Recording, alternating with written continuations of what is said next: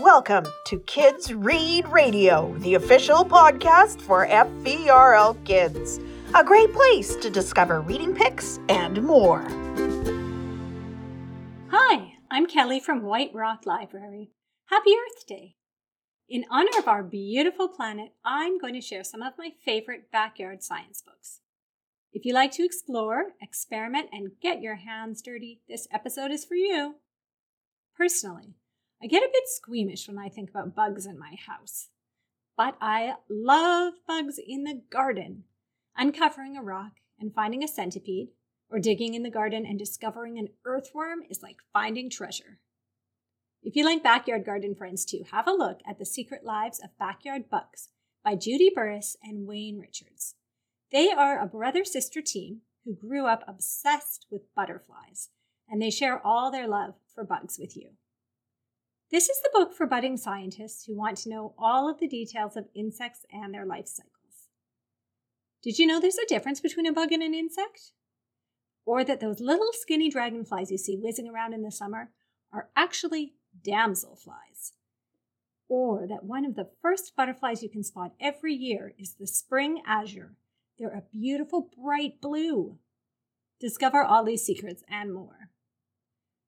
Okay, maybe you're not a huge fan of bugs. I get it, I get it. But you still love science?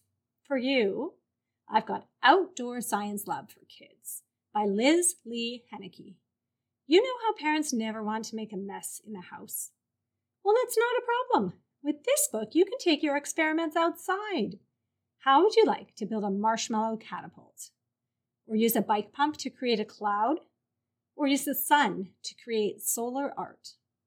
The author gives you all the guidance you need and a handy list of materials, most of which you can find around the home, so it's easy to get started. Be prepared to get messy and discover your backyard science lab. No lab coat required. Be sure to ask your parents for help. They might secretly like to get messy too. The final book I want to share is a little different. It's a picture book called How Beautiful by Antonella Capetti and is illustrated by Melissa Castrillón. After diving into the first two books, you're going to need a little perspective. How Beautiful follows a caterpillar through a journey to answer the question What is beautiful? I love the illustrations in this book. They are so fanciful and mystical and will really have you seeing the world from a bug's eye view. Yes, we're back to bugs, how beautiful will make you think about the wonder of our beautiful earth and what a special place it is, even in your own backyard.